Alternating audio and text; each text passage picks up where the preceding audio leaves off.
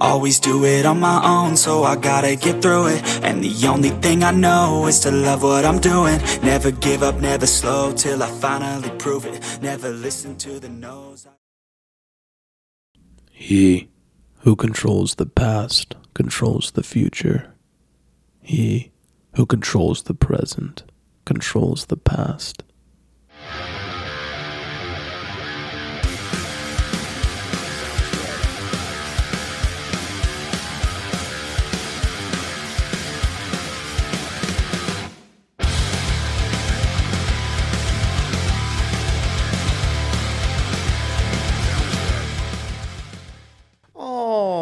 Right, everyone. Hello. We are live but not live. We appreciate you joining us over here at Nobody's News. Right off the bat, how are you doing, broski? Just peachy, bro. How are you?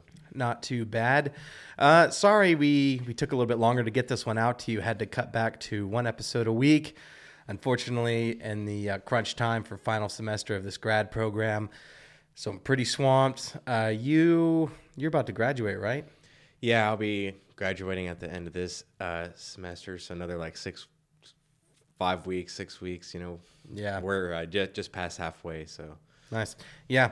Well, um, yeah, I thought I was going to be able to, because some semesters it's like, okay, you take a bunch of classes, which because I have the GI Bill, I'm doubling down.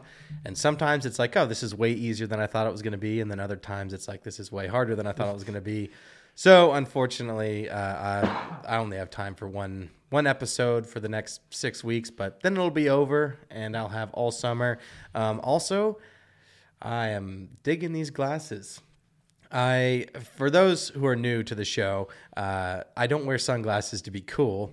Uh, I actually have a medical thing going on uh, related to TBIs in the military, all that stuff, and uh, it has caused me to have a crazy light sensitivity along with other symptoms, and that's why I started wearing the sunglasses. And then I was like, well, this is great because if not, the my body dumps a bunch of cortisol um, so the bright lights they kind of can trigger that and can make my body dump that fight or flight drug, which gives you tunnel vision, makes your arms and feet go numb, and makes your heart race and not be able to breathe, shortness of breath. So very bad. So uh, definitely tried to solve that with sunglasses.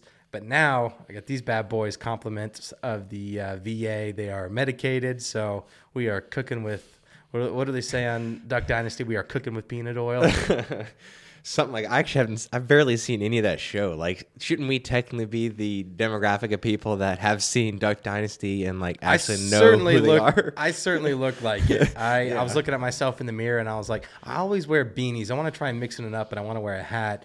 And boy, my hair is just at a stage. Again, first time I've ever grown it out. And I'm gonna keep sticking with it. I, I want Jesus length hair, and then I want to grow a huge beard Do it. just to try it. But I'm I am at that trucker stage right now. I, I can't just leave my hair down because it drives me crazy. I am not going to do a man bun, at least not on the internet. And uh, that leaves me with hats and beanies. And I've done a lot of beanies, so I did the hat, and this is just where we're at right now. But Just got pushed through. yeah, just got to fight through. But um, the big news, uh, us news, is that we're banned off TikTok. But before we get to that, um, I just had to mention this real quick. I just heard about this. So there's a Nash- Nashville shooting, uh, six dead, three of them kids. It was at a private school in Nashville. Um, the shooter was killed by cops. The cops said that it was likely an ex student. But what was interesting, it was some white lady, a 20 year old white lady. And I was like, what is going on there?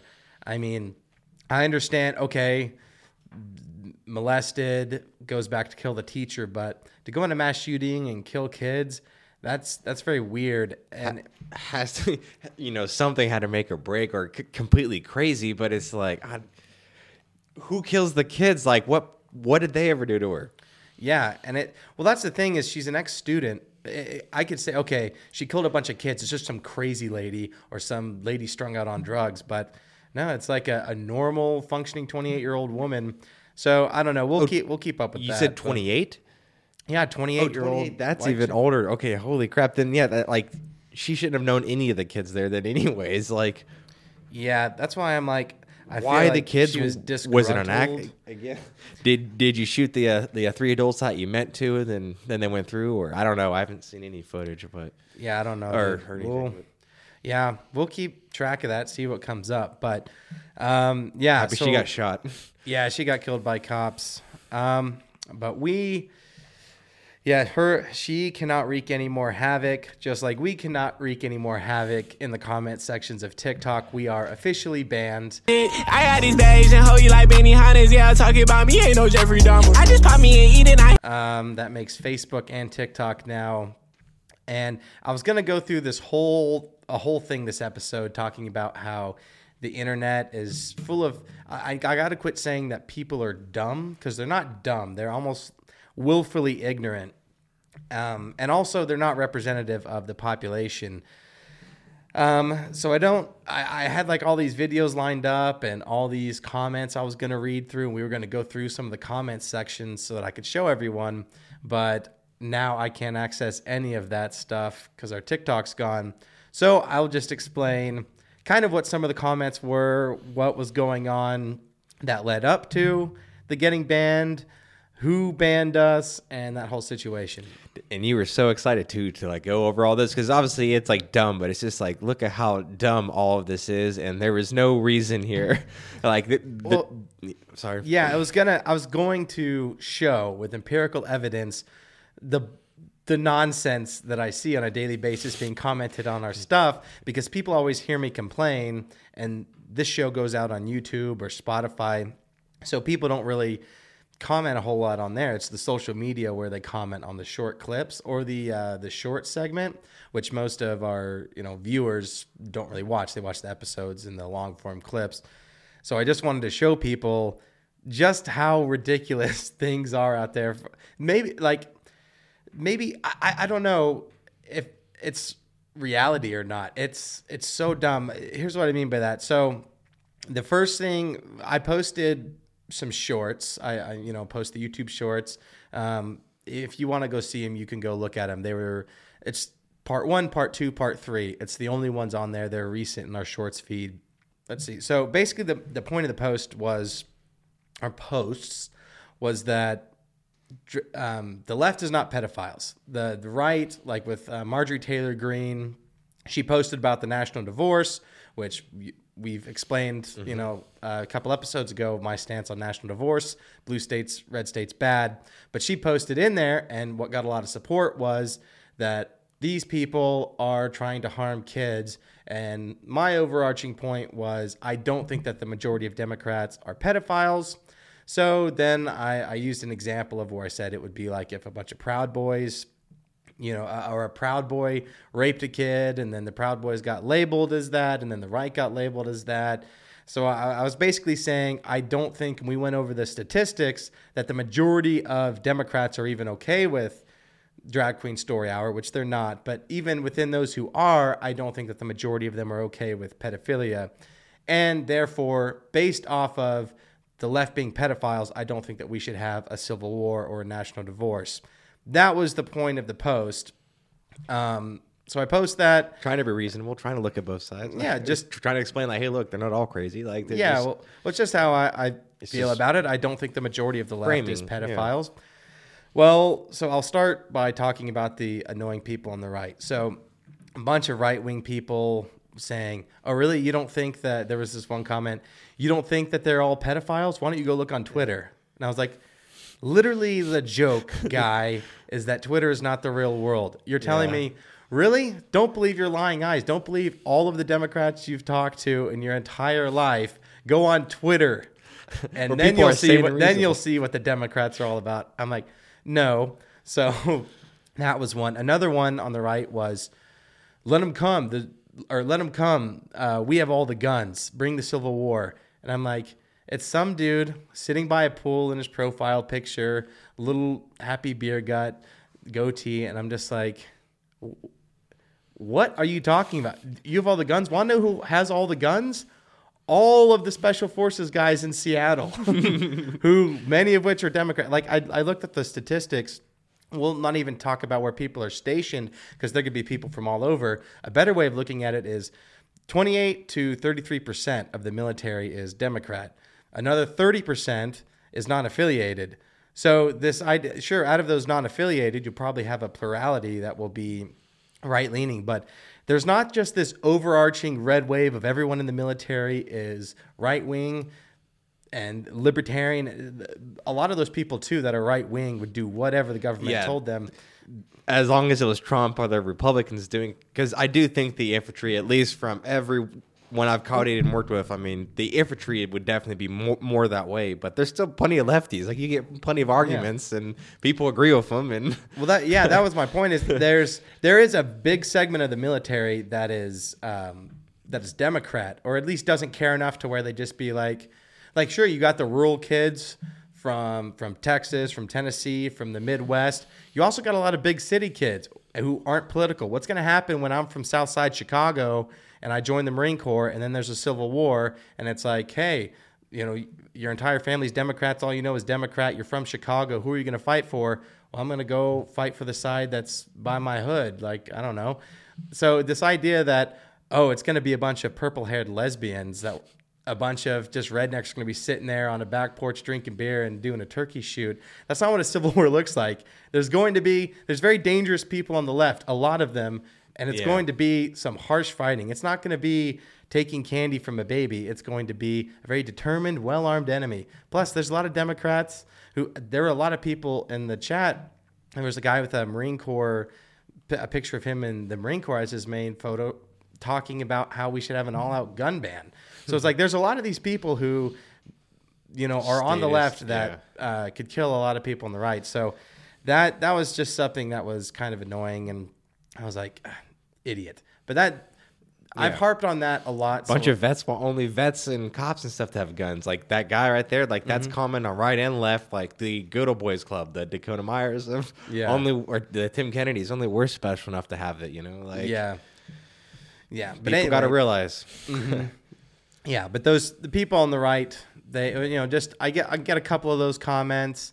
People don't you know saying that no all the leftists they vote for the left, so therefore they're voting for pedophilia. I'm like we that's the same as saying anything that the right does you are supportive of.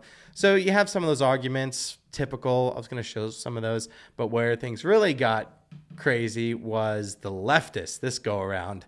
So for there's a bunch of them just posting negative stuff because I guess they really do not like me criticize. They completely missed the point of the post. All they could focus on was me criticizing Drag Queen Story Hour and implying that it was pedophilic in nature, which they kept, uh, of course, they misconstrue the argument, twist it. They say, You think drag queens are pedophiles? No, I think that drag queens who get naked for children or perform sexual performances for children, I believe that is pedophilic in nature. But they completely missed that post. Shocker.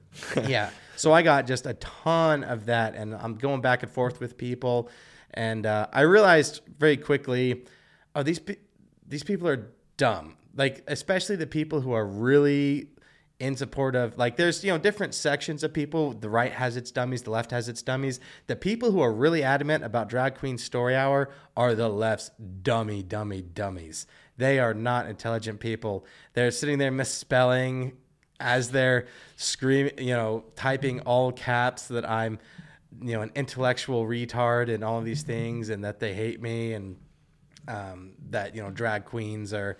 The, the, the, a big thing was, well, well, really, just church. Church is full of pedophiles. The Proud Boys are full of pedophiles. I'm like, not a Proud Boy, not a Christian, not a fan of church. Um, I don't have any problems with the Proud Boys, but I'm not a Proud Boy. Well, then there was this one comment um, that I saw, and it said, "This was where things took off and led to us getting banned." So there's this this poof, some some like 40 year old gay dude from Montana.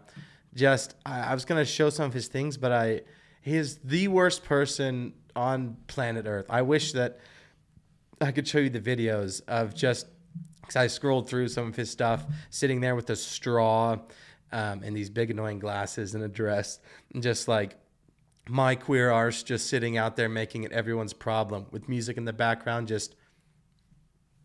Or another one is sitting there and has some stupid song, some hipster song playing in the background, and he has his dumb hand tattoos out.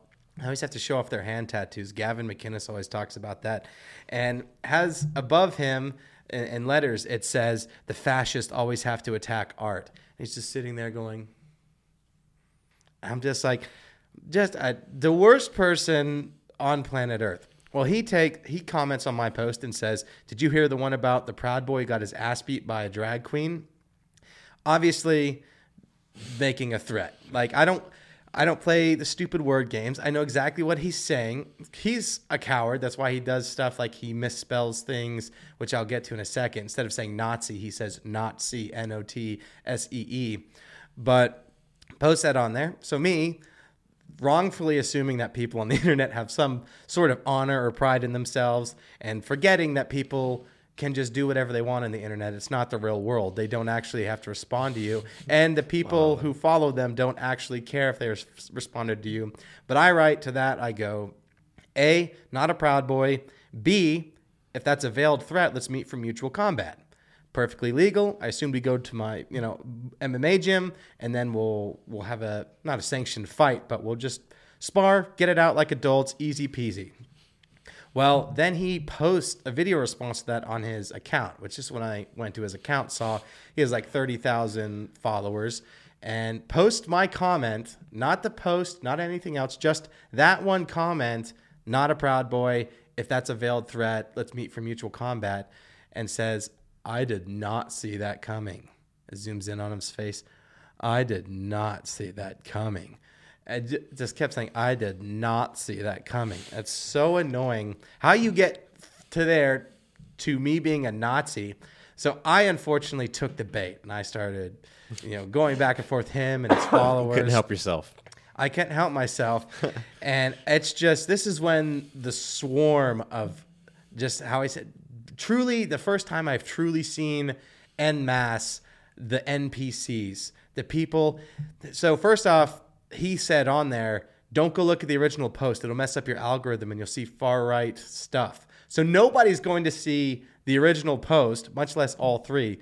So, it's just constantly, it's uh, calling me, giving me cross streets, saying that they're going to kill me, saying that they're going to kick my ass, calling me a proud boy fascist, saying that don't act like a proud boy if you don't want to get called a proud boy, talking about how I'm a pedophile, trying to make up, try, or trying to defend my pedophile friends, just blah, blah, blah. I go, I'll say, go look at the original post. No, I eventually I realized, oh, this isn't working.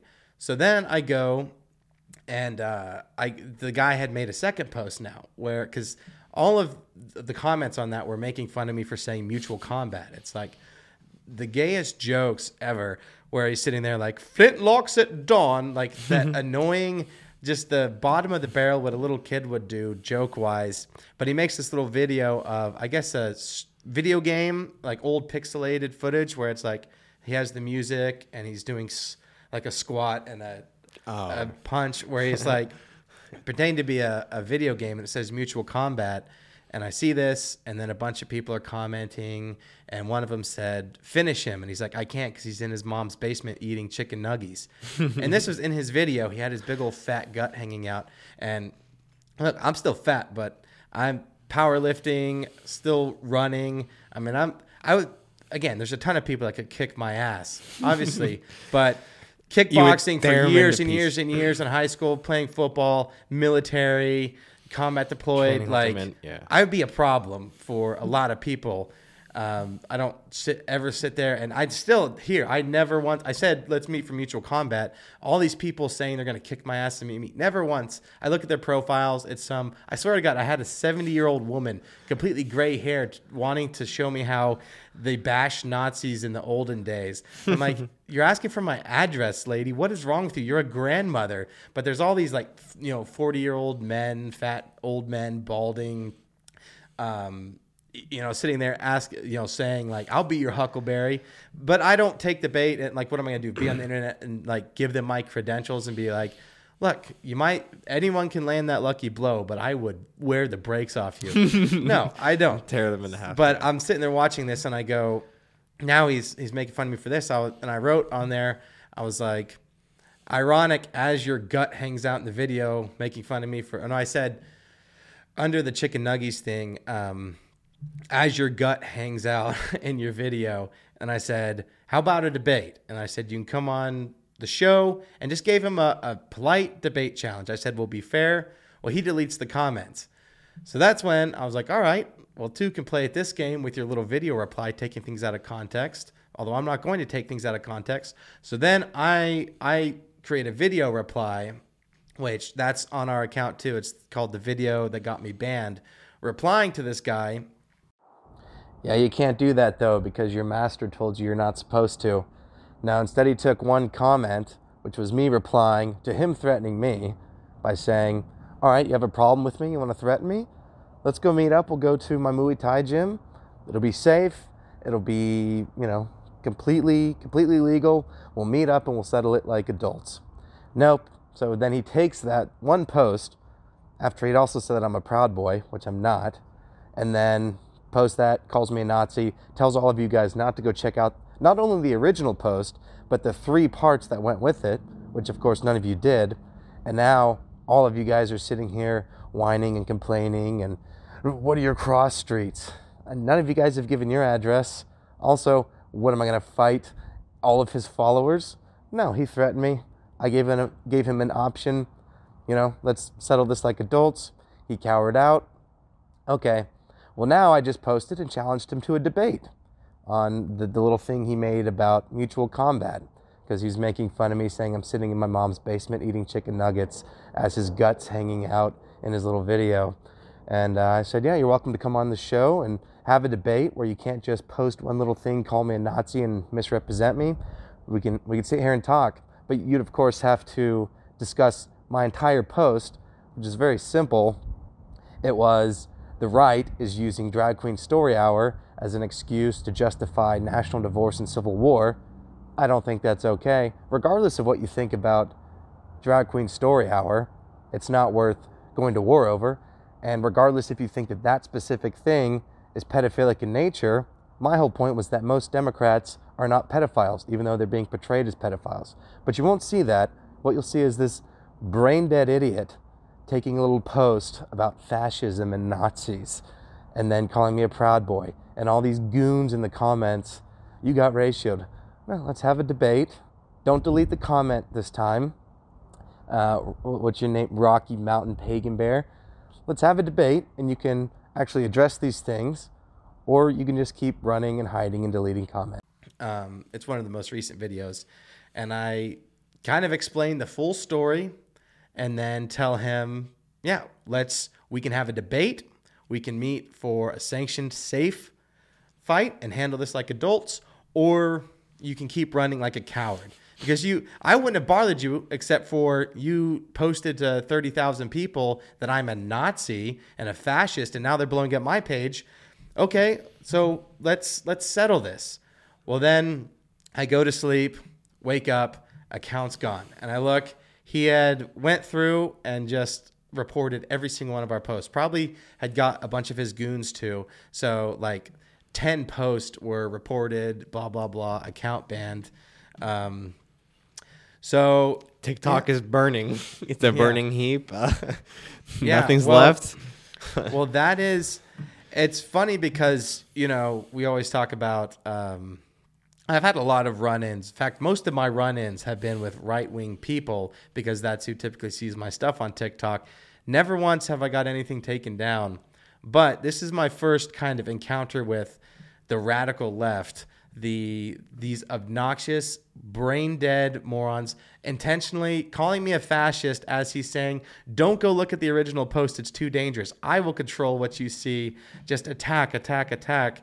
Oh, and then report this guy and censor him, get him kicked off. It'll mess your algorithm. For up. challenging him to a debate. Yeah, it was. So, yeah, it's um, it's unfortunate, but as we'll talk about in a second, TikTok's probably going to be gone for everybody soon. But yeah, it was interesting. Uh, my first experience with them, there it was. It was different than the right there is i will say there is a different the right will at least respond. They don't try to get you taken down. So that's i appreciate that. But i thought oh, the reason i wanted to partially bring all of this up was to say at the end of the day kind of the to get to the point that originally I was going to have when I was going to show all the comment sections was I understand that neither one of these sides, the people saying go look at Twitter and bring on the Civil War, we have the guns, or this weird cowardice poof and his weird little followers, neither one is representative of the country, the right and the left. That it's lunatics on both sides. Different, they do different things. Like the left tries to get you taken down, but the right also, you know, talks about war and is maybe more violent and less subtle. So both are annoying, but neither one are representative. So I'm walking away from this. Still, I feel exactly the same way. The majority of, I, you know, you can get along with the majority of people. You can find common ground with the majority of people. The most important thing that I just want to get everyone to is individual liberty. Get them to that point, and I think that most people are they at least like the idea of individual liberty. Maybe they they want their own political views to override that, but I think that you really can find a lot of common ground. But there are a lot of these these just brain dead idiots out there. Don't let them don't let them ruin it for everybody, even though they ruined it for us. don't don't let them taint your view of the world because they're not real people and they're not. I'm not as we move forward.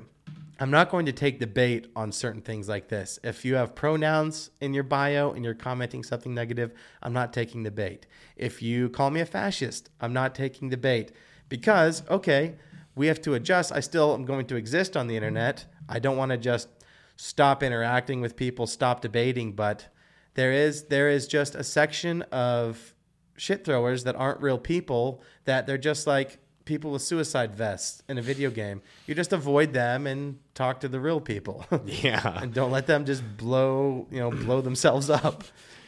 Stay stay away from me, and then I'll deal with the same people. Yeah. But what were you going to say?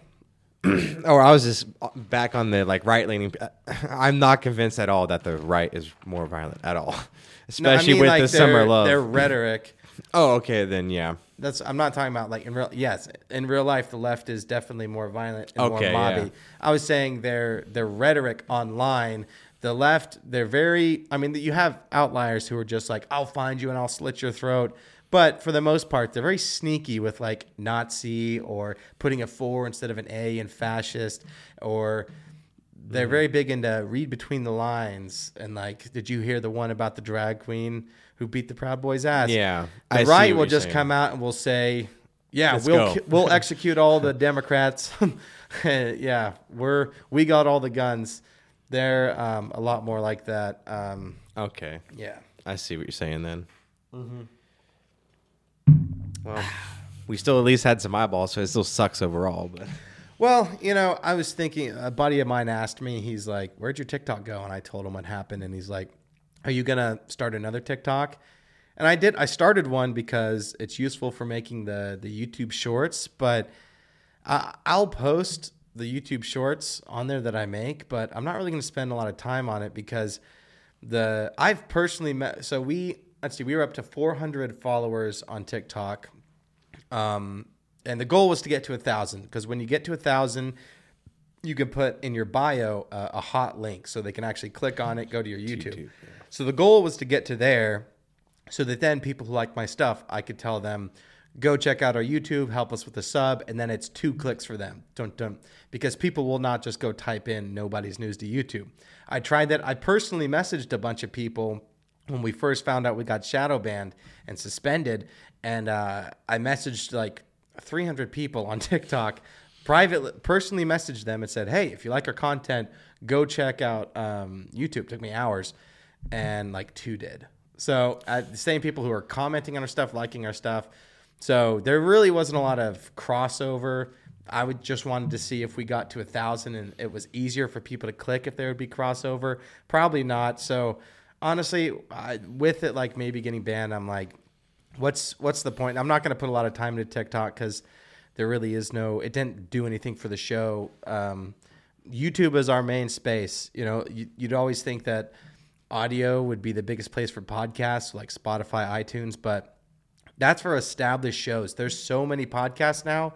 you really have to set yourself apart with video. That's why we were very specific about we have to have video, and then we've tried to improve that video um, because, and also with the YouTube shorts and stuff like that. It's just you can't grow a podcast on Spotify. You can't grow a podcast on you know any of these other platforms. YouTube is really the only way that you can start to kind of get the ball rolling. So that's just where I'm going to focus my energy, and uh, yeah, I guess maybe I'll continue to post stuff on TikTok, and if it takes off, it takes off. But I don't expect it to. Our stuff on TikTok anyway, it already it gets it'll get a thousand views in 15 minutes, and then it just gets shut off. Like there's a red line attached to our stuff. Um, A governor, red on. Red yeah, limiter. literally. Yeah, but um, speaking of TikTok, and enough about the the me news. Uh, what time are we at, by the way? Twenty-five minutes. Twenty five minutes. Twenty-six All right. minutes.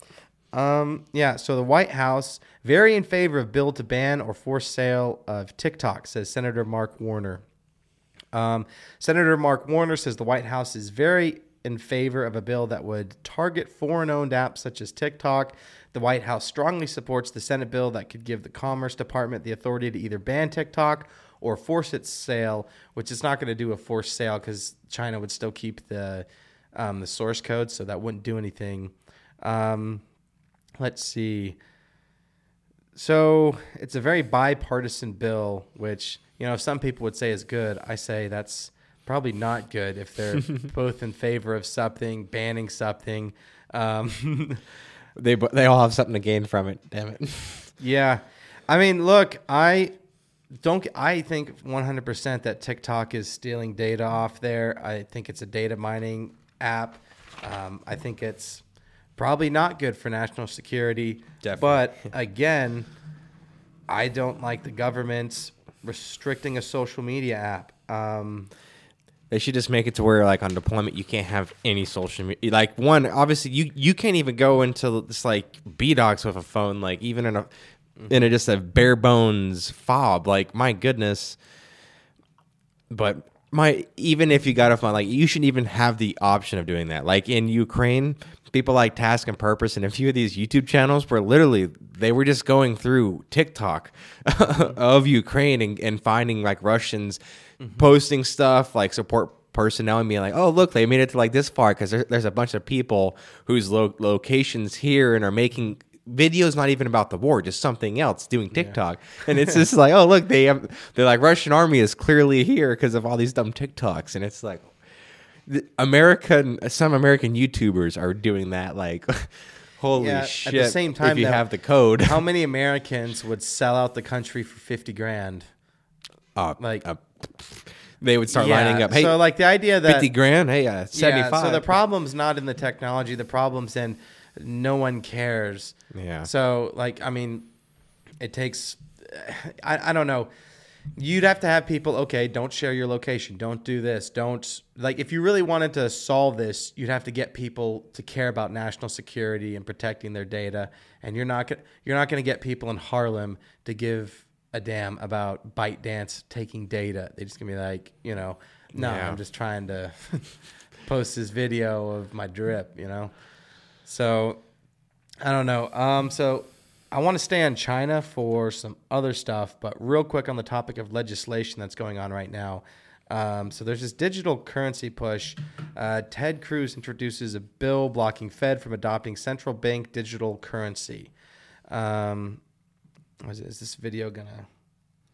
After 21 days, my teeth are the Oh whitest they have ever. the- hate the. We'll see Gotta what they make say, but um, I obviously am very against this. Uh, well, I'll- Let's look at the VIX right now. This is Wall Street's sort of fear gauge. Oh no, this is I. I don't know why I always fall for this. The video's never about it. Um, uh, so I'll just read it. Uh, Senate Republicans are introducing a bill to block the Federal Reserve and the Biden administration from moving forward with a central bank digital currency. Senator Ted Cruz, Republican from Texas, introduced the bill which would prohibit the Federal Reserve System from moving forward with a direct to consumer central bank digital currency that would effectively be a dollar based cryptocurrency.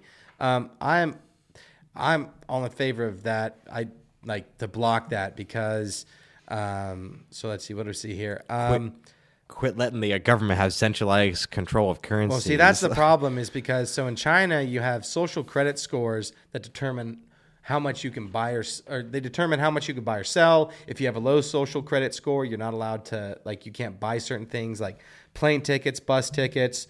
Um, so the problem with this digital currency is it would have the power to essentially they would be able to track every single um, transaction and they would be able to stop any transaction and they would be able to liquidate your funds if so let's say they need to boost the economy instead of adjust inflation rates or something they could control how much money you have to spend like use it or lose it they literally can do that and there are some countries um, that have done that in the past with other forms of currency.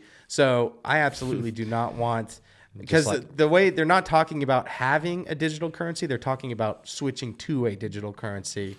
And no thanks. It, will screw the poor people, J- just like on the you know federal, uh, like in federally backed banks or you know anything like that. When there's a run on it, they always stop trading or withdrawals for poor people, just people with under a certain threshold, while the big people get get out of it. So it's just like, Mm-hmm. why would you want the government to have all that kind of that control over just? Uh, not just anything you, you invest in or try to put away, but now just to go buy groceries. Like, what in the world? Yeah, and to be able to track every single transaction. Which, if this happens, they'll they'll just be a black market of people will use cash, they'll use other cryptos. People will not. They'll, I mean, there'll be a lot of people that will use this, but there'll be a lot. Especially of, in- something will develop. People will not not be okay Especially with this. Florida, Tennessee, Kentucky, and you know, Yeah. s- some of those states. Yeah, I'd like to think here, but I, I, I don't know about Arizona. I don't know. Arizona's. It just depends on where you're at. Where we're at in the city, it's probably we would. Everyone here is just waiting for a Neuralink chip in their head to buy groceries. yeah. Um, so let's see. Um, back, staying on China, um, China is becoming fast friends with Russia by giving them money and artillery shells. America's mad, but why does the U.S. think it's the only one who can do this? So I have this article here. Ch- are China and Russia allies? Key takeaways like from Russian the Putin summit. Yeah, well, the reason I wanted to bring this up is because China's stepping in Xi Jinping and they want to broker a peace deal, and uh, the U.S. is mad about it. And I was thinking, why are they mad? Oh, it's because they don't have control. They want they want to be the ones to decide when there's peace. And look, China, I do not like Xi Jinping. I don't like China. Don't like Russia. Don't like Ukraine. But who does the U.S. think it is to just be in control of the world? No, we decide when there's peace summits. No, no, America. We are not these good guys that everyone's looking to as a bastion of peace. We are just another corrupt player in this. We have the the population and the foundation of the country centered on better things. So, and the, the politicians are kind of in a way a little bit enslaved to that. But the U, U.S. government does not represent America. And who is it to be deciding it's the morality police? No thanks. Yeah. I mean, just how many kids alone have we killed just in the past 20 years? Just kids with just drones Yeah. and artillery. Like, Yeah, can you imagine if China stepped yeah, in? we're not happy that they're. China stepped in and uh, you know said, "Hey, uh, you know, America, you need to make peace," or "Hey, you know, um, America, you're not allowed to talk about peace in the Middle East." It's like it would be laughable, but for some reason, the U.S. thinks, "Well, we're the good guys. We get to do this." And it's yeah, no. It's just we don't like them having any, any more power sway and Exactly. But again, we've already lost the power curve. Again, like Europe is already behind the curve. Doesn't have doesn't have shells. Doesn't have fuel. Doesn't have you know natural gas for electricity. Like Yeah. Well, that's what for this semester I We have lost to do a final. Basically, I have to build a memorandum or a political strategy to send to um, a politician. I'm doing something for the. What I'm going to do is um, for the uh, committee committee on foreign relations uh, the senate committee on foreign relations i'm going to send it to them i want to do i'm going to do a whole thing on economic stability um, energy independence and national security achieving that by bolstering competing states in latin america it's a whole thing that's basically my strategy is focusing on solving some of these problems that you know, the reason we don't like China and Russia having allies is because they control all those things. So let's just get to where we don't even have to worry about them. That's what I, my whole final project basically is going to be on this semester. So, um, yeah, that's that is why Yeah. the U.S. I Cares, wish someone though. would actually listen to it. We'll see. we got to get it. Yeah, probably not, but um, Get it in front of a Thomas Massie. Yeah. Well, it won't matter because people it's it's kind of like a, a double-edged sword or it goes both ways where they don't want Chi- they don't want independence off of China and Russia because they also want an excuse to get involved in conflicts. So if we're independent, then there's no need for them to get involved in wars. You know, so they if there's no need for us to get involved in wars, then they don't have to worry about already got- resources. and we're already in, involved in this. It's so it's like we already backed up a country. and Now Russia wants a little backup. You know, they got some uh, great thermals and optics and tanks. Well, Yeah, now they want some GPS guy and thermal package stuff. Well, that's like- yeah. So that's that's that's the thing. Is um, China's been supporting him. Get off of here, you stupid ad. yeah. We Um, so are China and Russia really allies? When Chinese President Xi Jinping landed in Moscow on Monday, it was for what would be his astonishing 40th meeting with Russian leader Vladimir Putin. The two nations share a 2,672 mile border, one of the longest in the world, as well, well as the legacy of having been the 20th century's two communist superpowers. It's a disconcerting photo of them together. The relationship has long been one of two neighbors who whose mutual needs are checked by mutual suspicions. Um, let's see. Close allies at the start of the Cold War, the Soviet Union and China eventually became rivals, with Beijing moving closer to the American camp after President Richard Nixon's visit to China in 1972. um, so this meeting was a peace summit, but um, they, like I said, they've been supporting them economically, and now they're providing them with artillery shells. But um, how you're talking about escalating, Putin accuses the West of escalating situation in Ukraine. Russian President Vladimir Putin on Thursday said the West is escalating the Ukraine conflict by holding drills in the Black Sea and flying bombers near its borders. Which, by the way, Lindsey Graham said we should have, sh- when that drone got knocked down, we should have shot down the Russian jets. God, there are some people in our government that are just anything. Iraq, this, they just are desperate for war. Anything they can if do. we kill one of their pilots when he's just trying to shoot fuel at it, like, I mean, we've all seen the video now. Like, sure, again, bad. That's a super. Well, now they're again they're they're saying our, our drone, I guess, costs more than that plane because of all the you know optics and stuff. But it's like you're gonna kill someone over that, really? Like start World War Three over that? Yeah, I and I have a tr- trouble believing someone in government that long is that naive about international affairs. I think that pro- is just de- wants a war. There's you don't say something like that or want something like that if you know that much about international relations. Yeah, they're poking the bear. Like, Yeah, but um, so let's see. Our Western partners are escalating the situation by supplying Kiev with lethal modern weapons and conducting provocative maneuvers in the Black Sea. Um, all our warnings to talk about red lines are treated superficially. Um, yeah, Russia's being seen as the culprit of all the problem. I mean, look, I don't like Putin, but we the whole reason this all started was we said great deal at the Hyundai. we we would not back NATO right up to your border, and then we we did. Kamala now- Harris even talked about that in, during their run. I re- re- remember that. I mean, during their election run, talking about making sure, you know, NATO's everywhere and Yeah. we're we're secure into the future. Because remember, Russia's a giant boogeyman. In fact, I should find that clip. Like, does ev- anyone even re- remember that? Like, my goodness, like that. I that is completely just, just just popped in my head at this point. But it's like Russia was a massive bad guy. It's what are you gonna do about that? Like.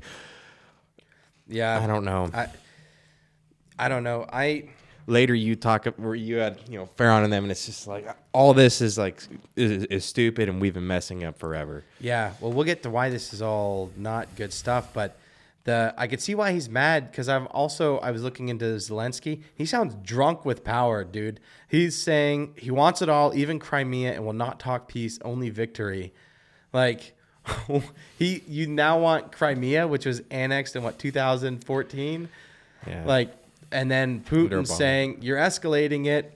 uh, China's coming in saying, "Hey, we need some peace," and then the U.S. goes, "No, you guys aren't allowed to meet."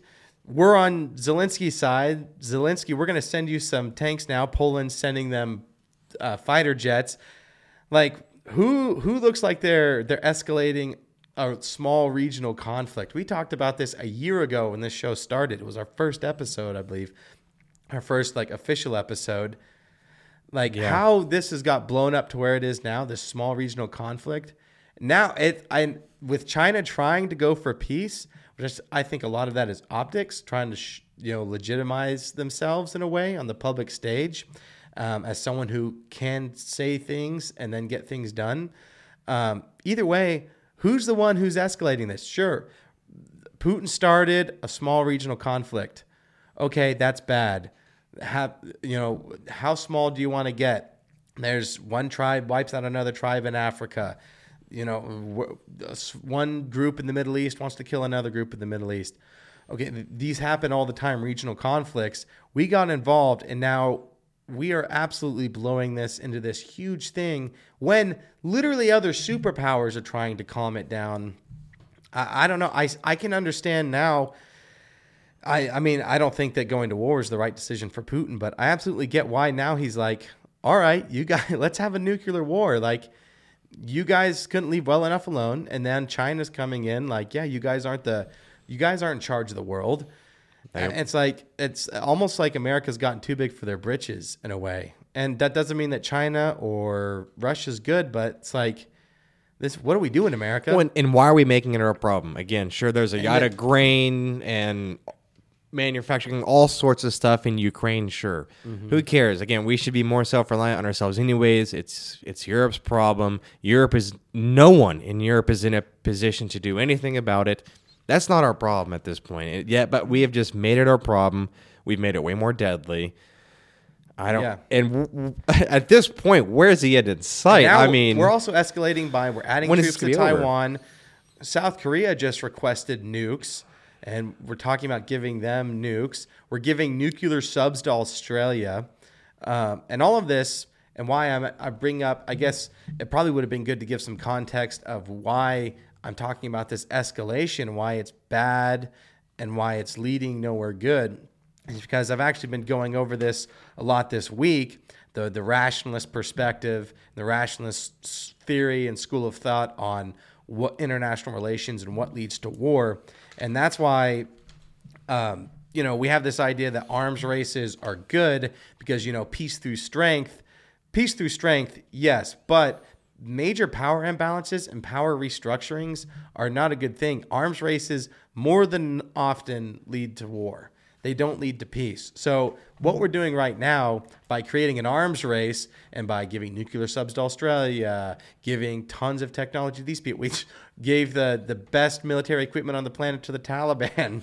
like, um, what, else was another one? Um, yeah, if we give South Korea nukes, like this arms race and just compete, you know, shifting the power structures in our favor, it leads to war a lot. And so, to um, sorry, I just crushed this out. Because I understand wanting to be dominant in the Pacific, but again, even, even there, it's just like again, do we are we trying? Again, at this point, are we really trying to be, uh, you know, have that much power over there, or do we should we really just just, just care about China or not China, uh, Japan, and then be like, hey, that's our one obligation. if you're a little island nation, it kind of just sucks, you know. I don't know. yeah, I mean, I just don't want a giant war over all this, man. It makes no sense. Yeah, and that's where where our actions are leading that way. But um, yeah, I don't know why I, I in such a rush to cross things out right away. I gotta stop interrupting myself to cross things out. It's like a weird OCD thing. But anyway, I'll so I just want to go over this a little bit. So for people who are curious, um, you should be able to find this paper free. It's just an academic paper that they're usually free PDF. Um, but it's Rationalist Explanations for War by James D. Fearon. Um, I'm just going to read a little bit of the intro and then kind of go through some of it. So, the central puzzle about war, and also the main reason we study it, is that wars are costly, but nonetheless, wars recur. Scholars have attempted to resolve the puzzle with three types of argument. First, one can argue that people and state leaders, in particular, are sometimes or always irrational. They are subject to biases and pathologies that lead them to neglect the cost of war to misunderstand how their actions will produce it. Second, one can argue that the leaders who enjoy who order war enjoy its benefits but do not pay the costs, which are suffered by soldiers and citizens. Third, one can argue that even rational leaders who consider the risks and costs of war may end up fighting nonetheless. This article focuses on arguments of the third sort, which I will call the rationalist explanations. Rationalist explanations abound in the literature on international conflict, assuming a great variety of specific forms. Moreover, for at least for at least two reasons, many scholars have given rationalist explanations a certain pride of place. First, historians and the political scientists who have studied the origin of particular wars often have concluded that war can be a rational alternative for leaders who are acting in their state's interest. They find that the expected benefits of war sometimes outweigh the expected costs, however unfortunate this may be.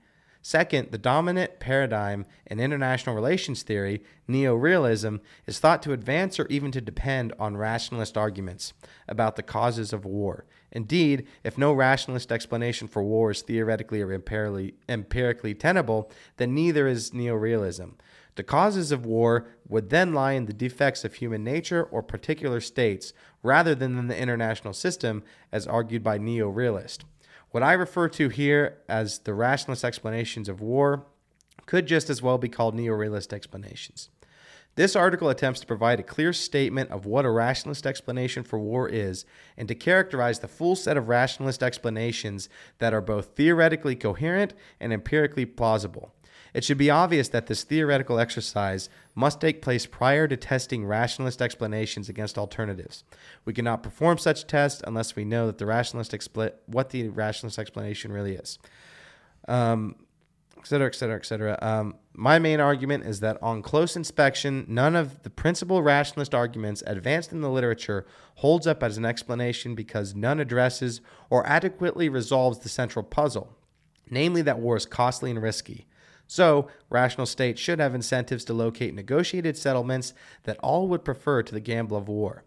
The common flaw of the standard rationalist arguments is that they fail either to address or to explain adequately what prevents leaders from reaching ex ante pre war bargains that would avoid the cost of, and risks of fighting.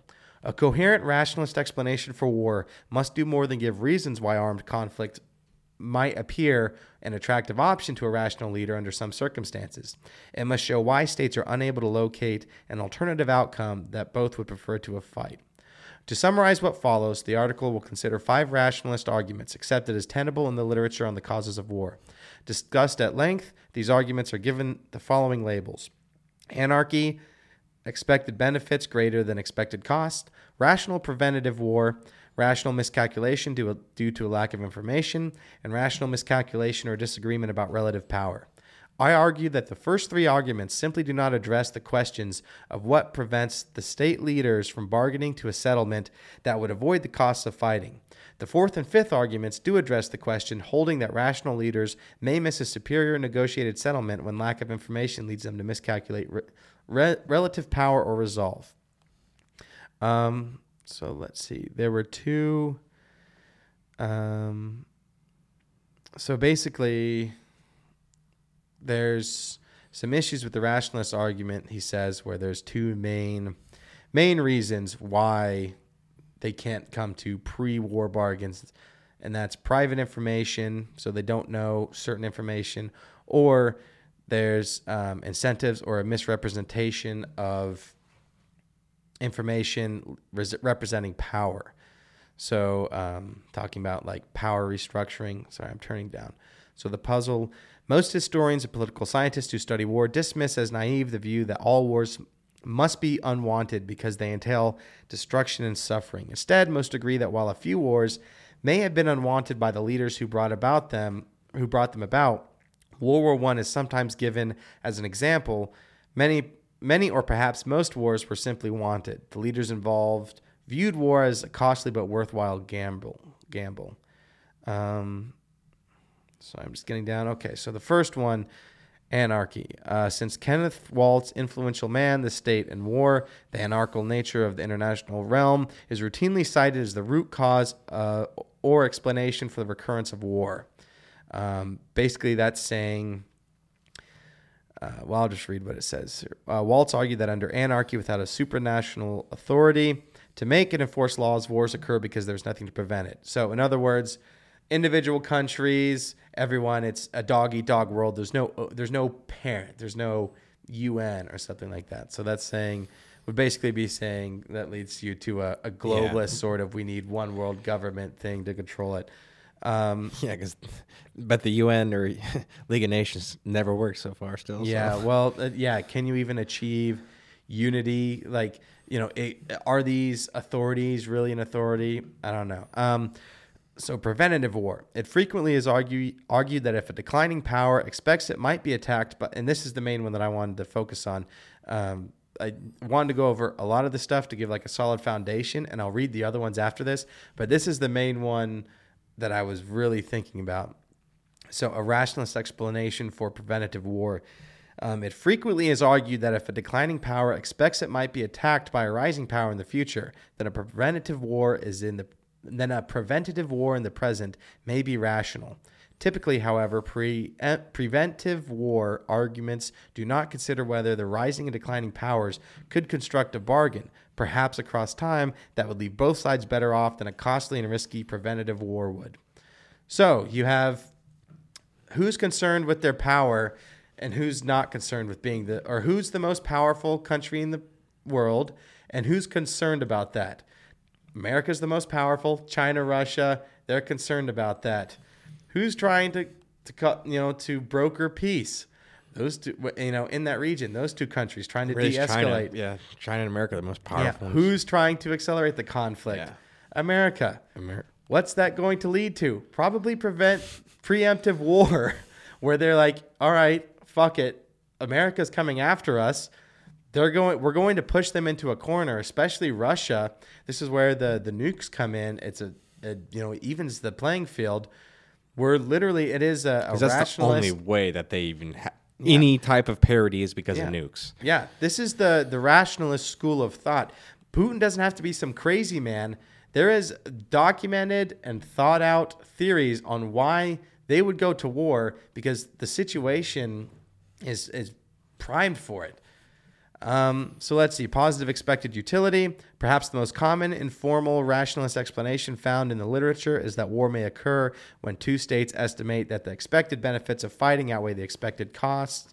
Um, again, that plays into, you know, you push push that bear in the corner. Eventually, it's going to swipe at you, um, even if you're bigger, even if you're stronger. Uh, when will there exist bargains pro sides the war? Um, there's a lot of math here. I'm not going to go over. Um, so, war due to private information incentives, disagreements about relative power.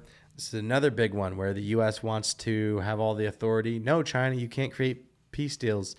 Um, it's not necessarily good to have, again, that's why, not because of this, but how I said, I don't like the idea of America just having all the power. I kind of like the idea of there not being a global hegemony of the United States, us having a competing competing superpower. I think it's good to balance out our tyrants, um, but they they don't like that. Um, Geoffrey, so Geoffrey Blainey's well-known and often cited argument is that wars usually begin when two nations disagree on their relative strength. It is easy to see how a disagreement about relative strength, understood as conflicting estimates of the likelihood of military victory, can eliminate any ex ante bargaining range. Well, the U.S. definitely isn't arrogant. What that reason I bring that up is uh, being sarcastic there, but that's saying that okay, if you underestimate someone, you're more likely to be hostile in a way that's going to lead to war because you're underestimating them. Yeah, I think the U.S. is pretty good at underestimating people. Afghanistan, you look at um, Vietnam, you look at Korea. Well, that was also a different type of fight than they were looking into as well. They're they're expecting fire, all on firepower to actually matter. We'll be out when, by Christmas. When When when when, when, they're not fighting, or again, yeah, the uh, Japanese. Point in World War II, we'll be. Yeah. Point is, typically the U.S. We'll doesn't go in thinking, all right, this is going to be a hard fought battle. and We got to do it. Usually they go in like, who are you? We're the United States of America. We'll flatten you. It's like, wait, we set up a democracy. Why, why are we getting bombed?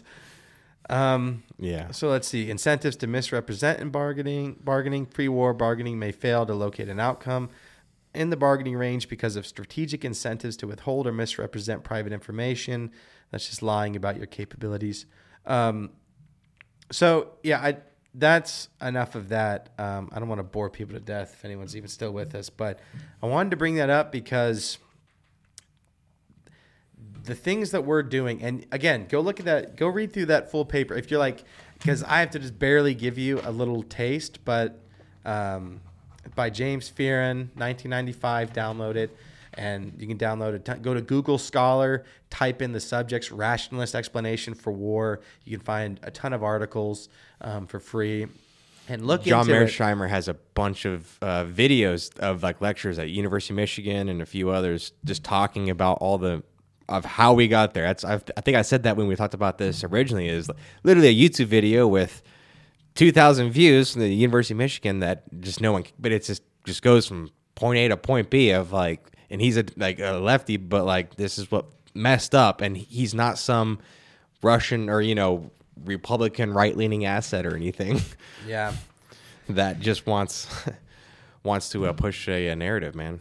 Well, it's wars don't just randomly happen. There's it's been very it's been studied in depth. There are X, Y, and Z leads to X, Y, and Z, which leads to this type of war, this type of conflict.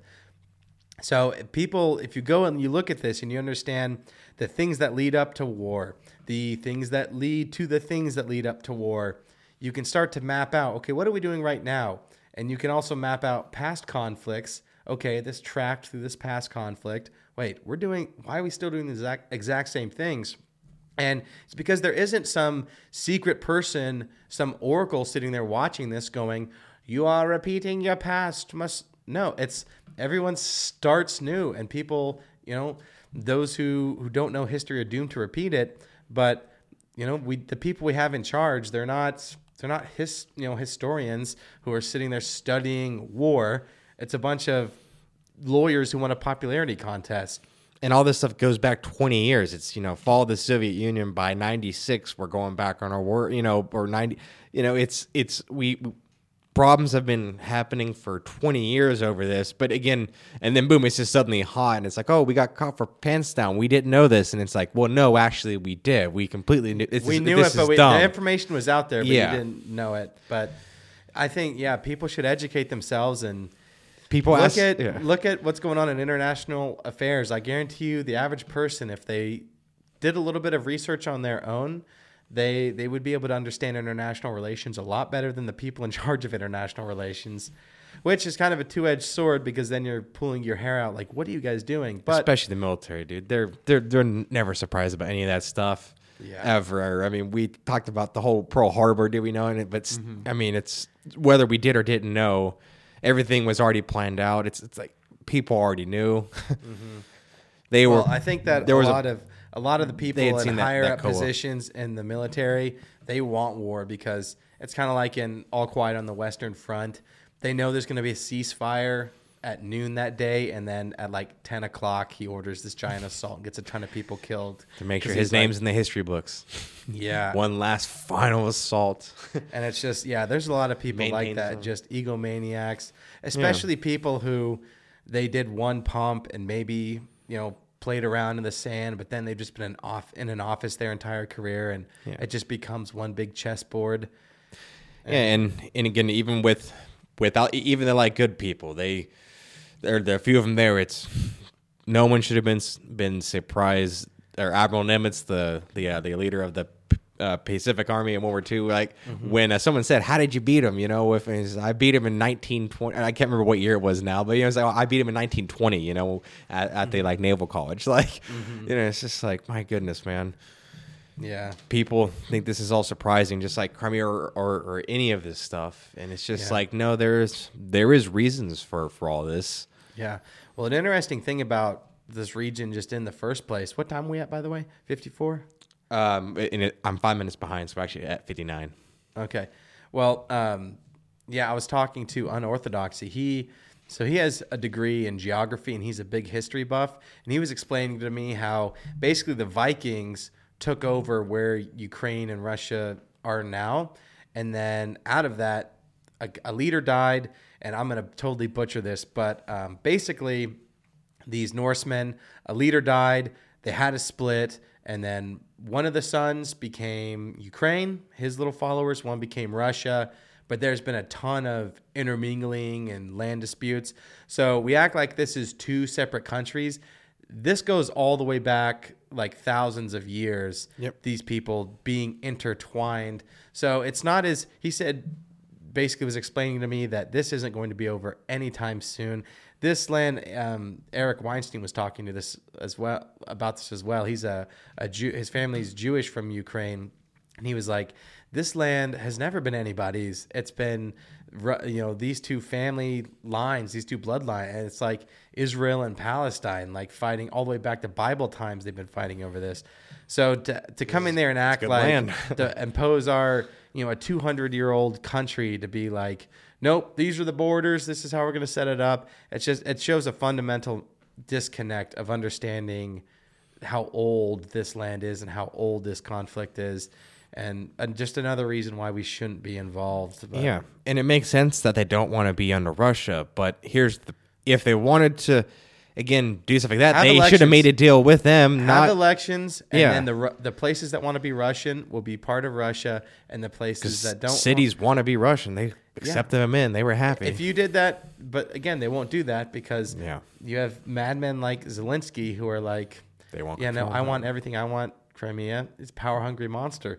That doesn't mean that Putin's not a power hungry monster either. But do Americans back to all of it if we don't want a war there. We we see those kids die in Afghan. We see children who are in our Marine Corps uniform. It's like we don't want that to happen. That's not good. That's it's yeah, it's the complete not opposite of what we want. war. It's- Yes. It's, that conflict is certainly not enough to go to war. It's uh, they act like oh this is this no. is the Western world. This is you know defending against the Nazis. This is no this is a small regional conflict between before China got involved two irrelevant countries. We and China wouldn't have got involved if we hadn't at this point. Exactly. Which, and and that's again like the if, if we do have any type of obligation, it, it's, it is obviously we do have one to Japan, but Well, if you want to talk about obligations, we're because we're running out of time. I'm going to hit this real quick. Blinken says several Americans remain detained by Taliban in Afghanistan. So there's roughly 175 Americans. I heard upwards of 400 still stuck in Afghanistan, still getting killed. What? No one. Want to know why no one cares? Not news. Who cares? No one cares because they're brown. I never play say the race thing, but left, right, and center, we don't consider them real Americans. That's the reality of it. They got their citizenship, and we're like, yeah, but they're not real Americans. Whatever. I'm not saying America's racist. I'm saying no one in America really gives a shit because they're not Americans. That is, we have American citizens. It's supposed to be. I mean, Black Hawk Down, leave no man behind and we still we're worried about Ukraine. We're giving billions of dollars to Ukraine, and we can't get 400 fucking Americans out of Afghanistan. Against again, not not even a conventional force. Granted, sure they have night vision and thermals and stuff now, but still, If like you took one percent of the money that we we've given to Ukraine and gave it to the Taliban in return for those people, we would get them immediately. This is it's ridiculous. People should be pissed off about it. what about um, all the ranger battalions? Can we just pay to send all them? Yeah, it's it's so so infuriating. We, send the first Mar Div and ranger battalions. I don't care. Go, go Not get the even don't we don't need to even do that. Just pay the Tal- to pay the Taliban, or even just tell the Taliban, we're going to fuck you up if you don't turn over our American citizens. We don't leave anyone behind. But what does the Taliban care? We're not going to do anything because we don't care. Why? Because because they don't look like us. fuck giving them They're- money, man. They're, Don't do they're- that. They're towel heads. They're not Mexicans. If they were Mexican Americans, we'd care. If they were Chilean Americans, we'd care. But oh, they're Afghan American. Eh, they're basically not even American. It's it's bullshit. Um, so final thing, I'll I'll get here and then we'll watch the final video. Um, I was going to go over Converse 1964, the thing that I'm always talking about, but I'm not going to. We'll go over it next episode. But um, so a drug-resistant fungus is spreading in U.S. hospitals. Here's what you need to know: um, Candida auris is dead is deadly in sick patients with weakened immune systems. Um, we aren't in an apocalyptic. Uh, we aren't in an apocalyptic The Last of Us scenario, but there's still plenty of fungus to be wary of. The Centers for Disease Control and Prevention (CDC) announced on March 20th that a deadly and highly drug-resistant fungus is spreading at an alarming rate in nursing homes, long-term care hospitals, and other medical facilities that treat very sick patients. Um, so shows that infections tripled nationally from 476 infections in 2019 to 1500 in 2021. Additionally, cases where a person carries the fungus is not infected almost quadrupled from 1,000 in 2019 to 4,000 in 2021. Um, this is not very much right now, but it's drug resistant. And from what I can gather, what they're worried about is not this one, but the next one, and then the next one. Um, so there's already people who are saying, "Watch out! It's it's either going to be avian flu or this. This might be another one." But then I saw this: a flurry of recalls are eye drops safe to use. Stoners beware. Yeah, the Food and Drug Administration recently announced recalls of several eye drop brands linked to an outbreak of a drug resistant bacteria. I keep seeing that word drug resistant, responsible for three deaths and multiple cases of people going blind. Multiple cases of people going blind. Um, eight people have also lost their vision, and four have had their eyeballs removed. Um, Had his f- or the messed up. bacteria is known as Pseudomonas aeruginosa. I'm sure I got that wrong. Millions. Um, yeah. So I was just looking at that and I was like, what the hell? Avian flu, now fungus and eye drop viruses. Um, yeah. What a time to be alive. If they didn't get, we didn't, we weren't properly scared of COVID. So now they're falling. like, all right, we're going to give you, hold my beer. The sky is falling, bro. The sky is definitely Yeah. falling. All right. Um, so for our final segment, since I'm not going to go over Converse 1964, um, I was going to show the bumper of. Well, now I'll save the bumper. So we have two new bumpers for two new segments. One is cool stuff you don't need to know, which I'll just go ahead and show you that real quick. This, is, the bumper for cool stuff I'ma you keep it don't simple. need You to just don't know. got what I got. My That's price a cool going up thing. like every day, and it's a Fun lot. facts. Wait, Yep. I'm really This that, is really the bumper. bitch. Yeah, I'm hot. Bumper for cool really stuff. that. I'm really that. We have just cool random things. We'll have that one. And uh, then we have this one.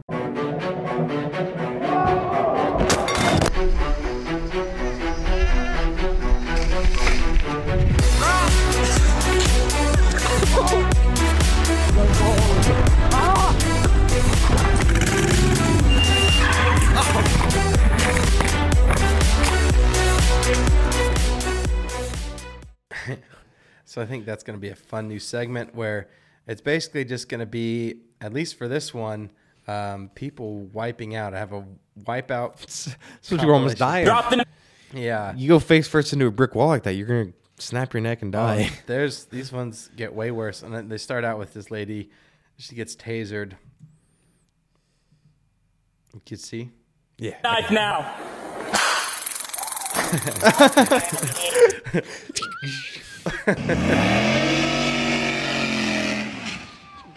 Damn. Look at this guy's an idiot. Oh. I don't know. Oh I think my this God. is India. Oh.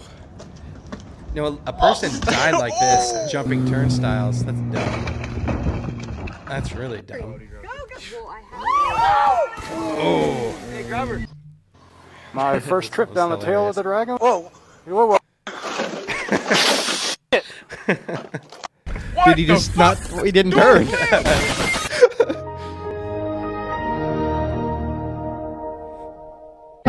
Oh, this one's rough. Oh. You might not like it, but this is what the peak male athletic form looks like, and there ain't a fucking thing you can do about it. oh. right, so- That's a fail. Jeez, Yeah. poor bike. We would take more time on that and go through them, but we're running short on time, so I just needed to to make sure we looked at it. I like those new bumpers. Yeah. Well, we'll um yeah, as as we get more segments, we'll get more bumpers, but those should cover pretty much everything, like cool stuff you don't need to know and dumb ways to die. That's a broad spectrum. Um but yeah, um feel a little rusty, um, even though only took like a week off, but sick, swamped with school. Um, so I apologize if it was a rougher episode. Uh, you know, some of them you feel like, oh, this is a really good one. Some of them you're like, ah, this one could have been a rough one. I said that about the last one, but I think it turned out all right. So yeah, um, yeah let us know in the comments section. Um, you got anything about any of this, broski? No, I'm good. Just don't trust the state. My goodness, don't trust them. Yeah, don't don't trust the state. Um, keep TikTok, even though I don't have TikTok anymore. I still think that people should be allowed to have TikTok, but I wish that they would delete it. Um, if you are going to be on TikTok, uh, watch out for any weird poofs, any gay gay people from Montana, any gay people from Montana who say fascist a lot. Uh, they will get your thing Account. taken down. yeah, your account taken down. Uh, don't challenge people to debate if they are associated with Antifa. Um, yeah, go go and study the the rationalist perspective, prospect theory, the analog, analogical reasoning theory. Look into how wars start, and uh, you'll start to see that our leaders are doing a lot of the things and a lot of these theories that through history have led to war and big wars. Um, and then also look at what the cost of those wars are on the economy and how that's going to impact your life because it's not a good thing. Um, but other than that, um, oh yeah, and uh, raise t- tell people about the Americans still in Afghanistan because that's that's ridiculous that we have Americans that are trapped and captured in Afghanistan and we're doing absolutely nothing. That's As far as I'm concerned, we're not out. Yeah, that's that's shameful. That should be on a that should be a headline every single day. So tell everyone you know, post it every day. I don't know. Let's let's try to get attention on that. But um, other than that, we appreciate you sticking around. Um, oh yeah, uh, good news. We'll try to have try to have him on. I got to reach out to him. But uh, John Kinsman's been released from prison, and uh, Max Hare. I never talked to, to Max Hare. I sent him a letter, but I don't I don't know if it ever got to him or he never replied. But been uh, over his four year bid writing John Kinsman. Um, I, I'd argue one of the first political prisoners we had from the the Trump era. Absolutely ridiculous. Black wife, three black kids, but gets put. Proud boy who got in a fight with Antifa gets put in prison for four years for uh, gang assaults. New York. They say he's a Nazi and a fascist. Yeah, New York. Yeah. But um, he's done with his bid. So congratulations, John, if you happen to see this, and uh, let us know if there's anything this show can do to help support you. Um, but yeah, good good news. It's man a bummer that he Taking away from his kids. It's just criminal. it's it's infuriating, especially the reason why because he's a racist. He gets taken away from his black kids, but and that, oh my goodness. yeah, but so he's out stupid. now, has a job lined up, and like then you know some people can go to prison and then they just that ruins it for him. They're like, now I'm just gonna live this life, but he's on board going to get his his you know family straightened out, and I'm I'm happy for him. But um, other than that. Leave a book on your nightstand, read it before you go to bed. That way you're smarter tomorrow than you were today. We got to.